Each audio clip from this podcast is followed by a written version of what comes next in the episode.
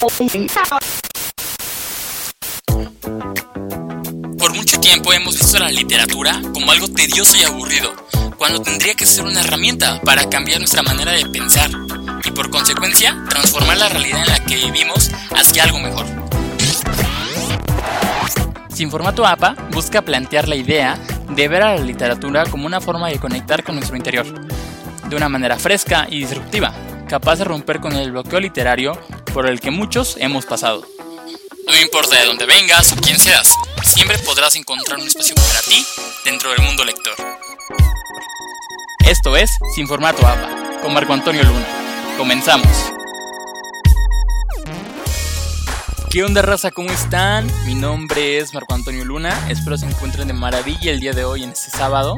Es un gusto para todos nosotros que nos estén acompañando en este tercer episodio ya de Sin Formato APA. En verdad estamos muy emocionados que les esté gustando. Hace ya un par de semanas que iniciamos con este proyecto con la intención de transmitir el buen ámbito de retomar la lectura y de involucrarnos más en el mundo literario. Así que mil gracias por sus buenas vibras y por siempre dejarnos sus comentarios. Recuerden seguirnos en nuestras redes sociales como @marcoluna25 y en las demás plataformas digitales como YouTube, iTunes, Catbox y todas las demás plataformas para podcast como Sin Formato APA.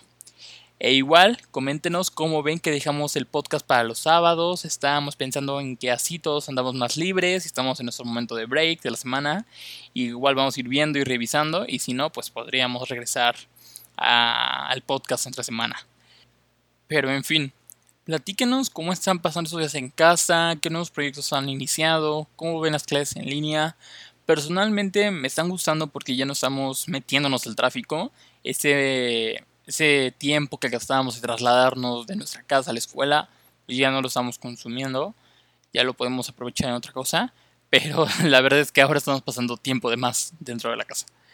La verdad yo creo que tiene sus pros y sus contras las clases en línea. A mí me está gustando justamente eso, el traslado, pero sí la vista siento que se me está cansando justamente por lo mismo. A alguien más le está pasando eso. En Instagram publiqué en la semana justamente esa pregunta y la mayoría de mis contactos puso que sí, que también ellos están cansando de la vista. Entonces me hace sentir bastante bien que no soy el único que está quedando ciego con esto, pero en fin, nada más queda tomar las medidas necesarias de precaución, lavarnos las manos y demás reglas sanitarias que creo que ya todos nos sabemos de memoria. Así que bueno, habiendo dicho esto, ¿qué les parece si vamos iniciando la primera sección titulada APA News, donde justamente platicamos de lo que sucedió esta semana del mundo editorial y lector? Aunque para todas las industrias, todos los temas están siendo relacionados con el coronavirus. En la mañana escuchaba el podcast de mis amigos de Hasta por los Codos y justamente yo estaba diciendo lo mismo, ¿no? De que ahora todas las industrias y todos los temas van enfocados al virus y no nos queda más que otra de sacar lo mejor de todo esto.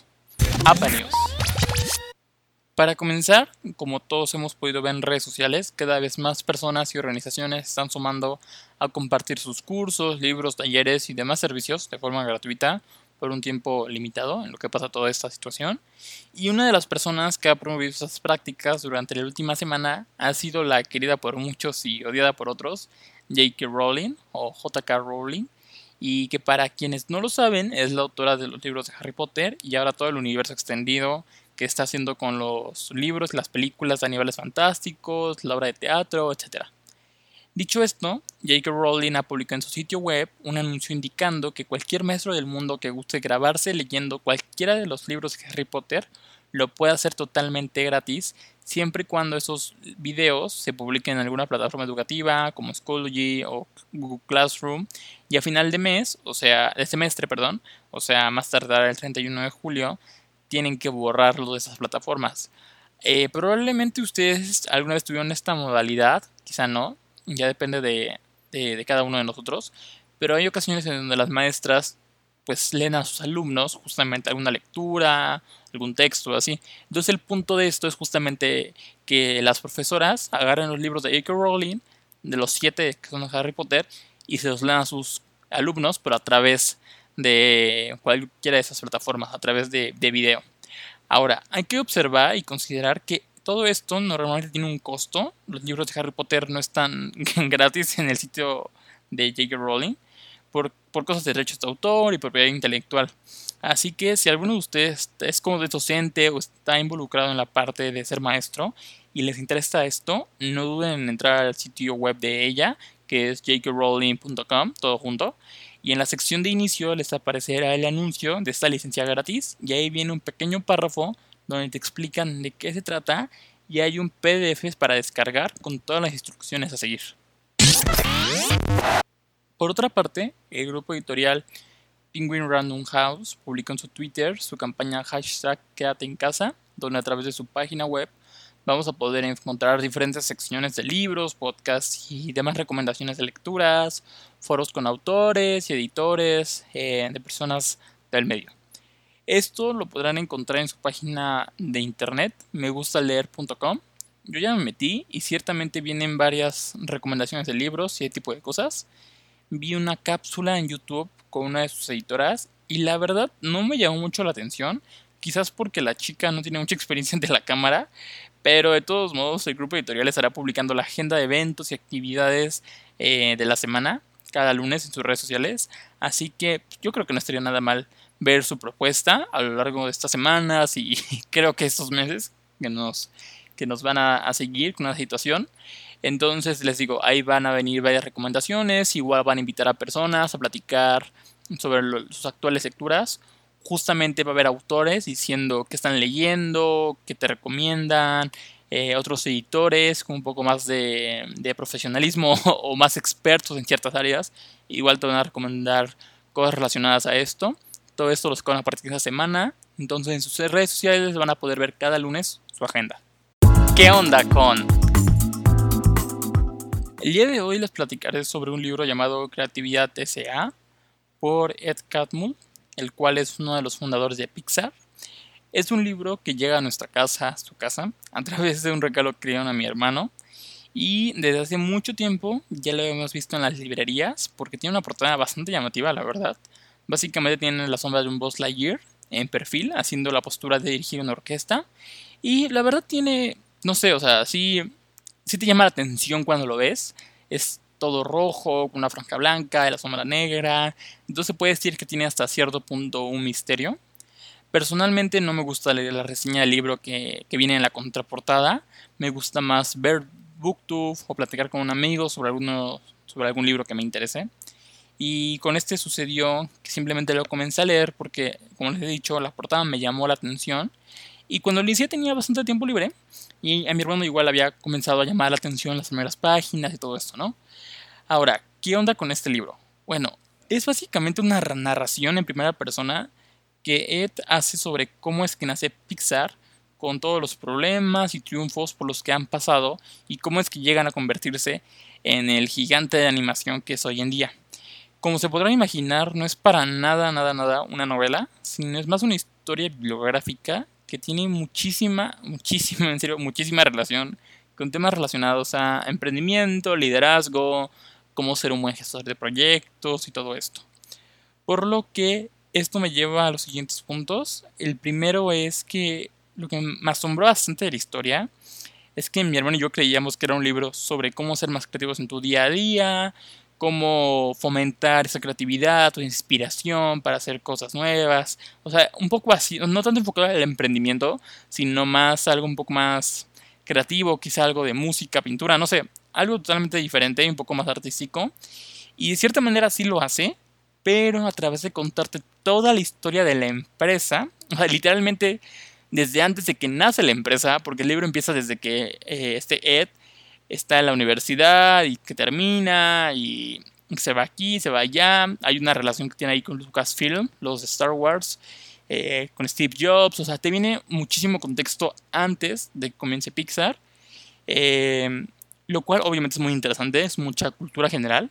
Pero llega un punto, al inicio sobre todo, donde dices, estoy leyendo la historia de un emprendedor más que un escrito sobre creatividad.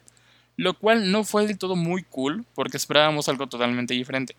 Además, por la misma razón, creo que el tema del libro no hace mucho honor a su nombre, o al menos para nosotros no lo hace. Y con eso por un punto. No obstante, Sí hay cosas del escrito que me gustaron bastante y es que son muy rescatables, como lo es que involucran a muchos personajes e historias icónicas de Pixar, tanto de Pixar como de Disney Animation, tal como Toy Story y todo el fenómeno en la industria que significó en los 90 por el alto nivel y calidad de animación, Monstering, Buscando Nemo, etc. Además tiene una narración bastante buena, lleva una correcta secuencia de ideas y siempre te vienen cosas como: una vez se nos borró el disco duro de Toy Story 2 y en medio del caos buscamos soluciones y una trabajadora recordó que durante el embarazo había trabajado desde casa y ahí tenía una copia de la película. Ese tipo de historias son súper frecuentes en todo el libro, lo cual está muy padre porque vienen como... pues es una manera de conocer a las películas de una manera totalmente diferente. Digo, tú ves la película en el cine o en Netflix o lo que sea, increíble, ¿no? O con una gran ciencia y con una trama increíble, pero obviamente todo lo que hay detrás y el trabajo de las personas, pues no lo vemos. Entonces eso me gustó bastante. Al menos a mí sí me permitió mucho ver y valorar todo el trabajo que hay detrás de esas películas. Así que honestamente no puedo decir que algo me haya molestado precisamente de él o disgustado, porque no lo hizo. Sino lo que me sucede con ese tipo de historias es que ya conoces el final.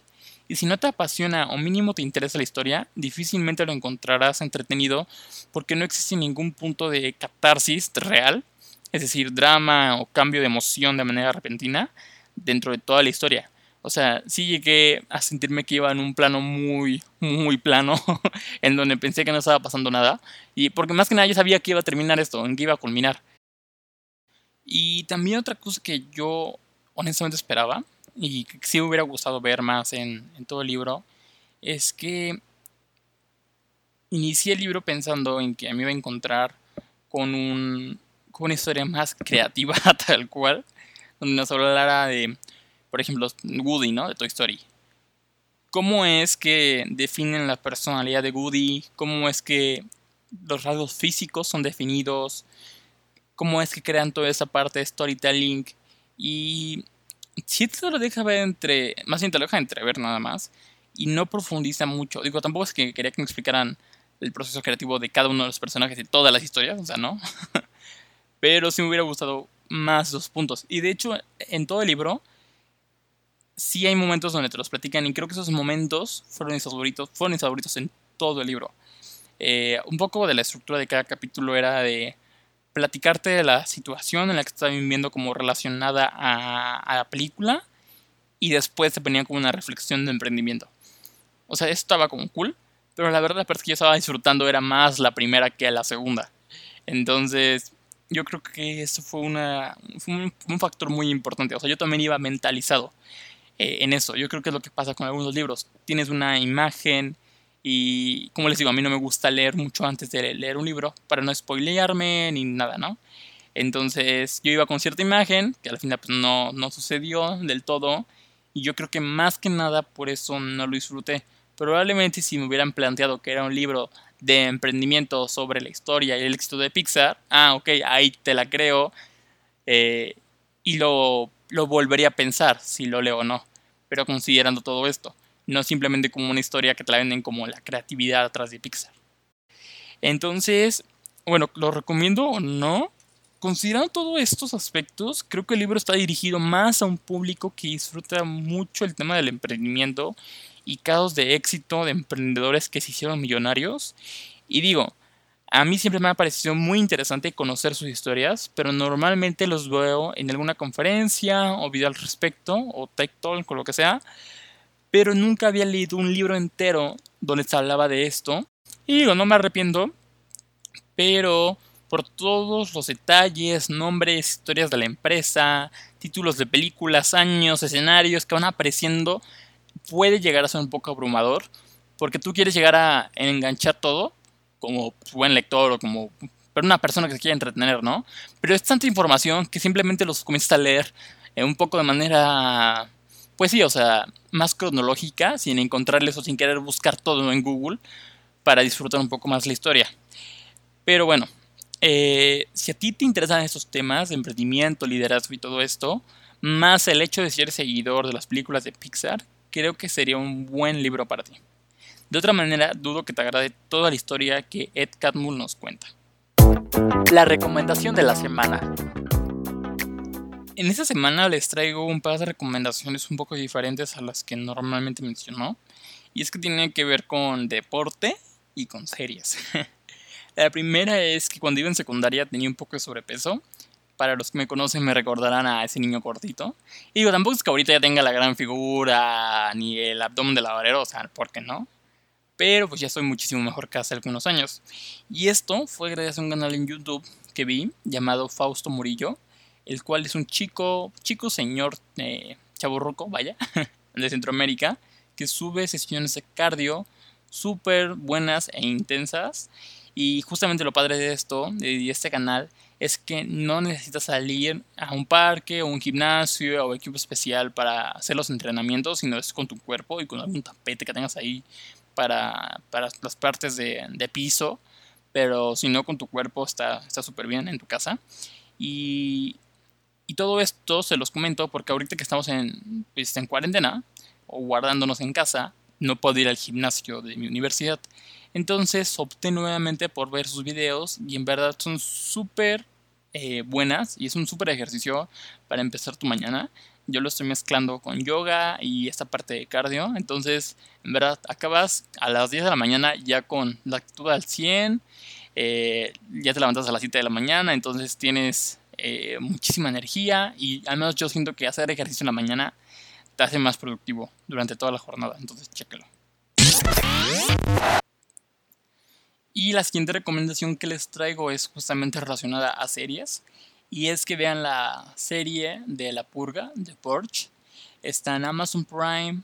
Y digo que aquí en México no es lo más común utilizar Amazon Prime. La mayoría tenemos Netflix. Pero Amazon tiene la opción de un mes gratis.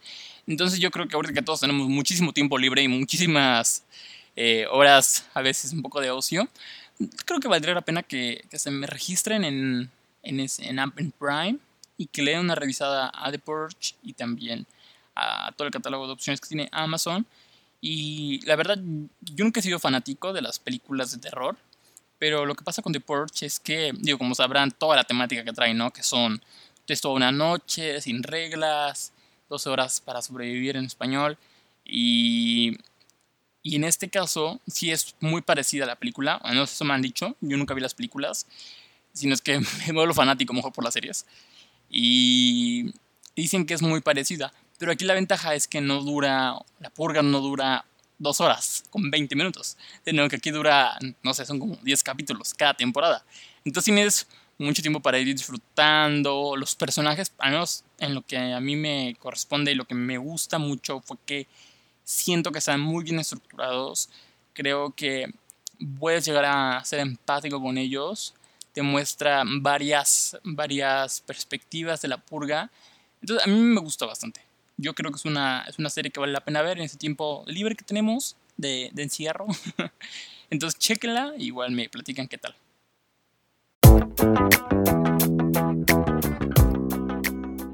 Pero bueno, amigos, este episodio ha llegado a su final. Espero les haya gustado. Platícanos en los comentarios si habían escuchado hablar sobre Creatividad S.A., si han visto el canal de YouTube de Fausto y la serie de Purge.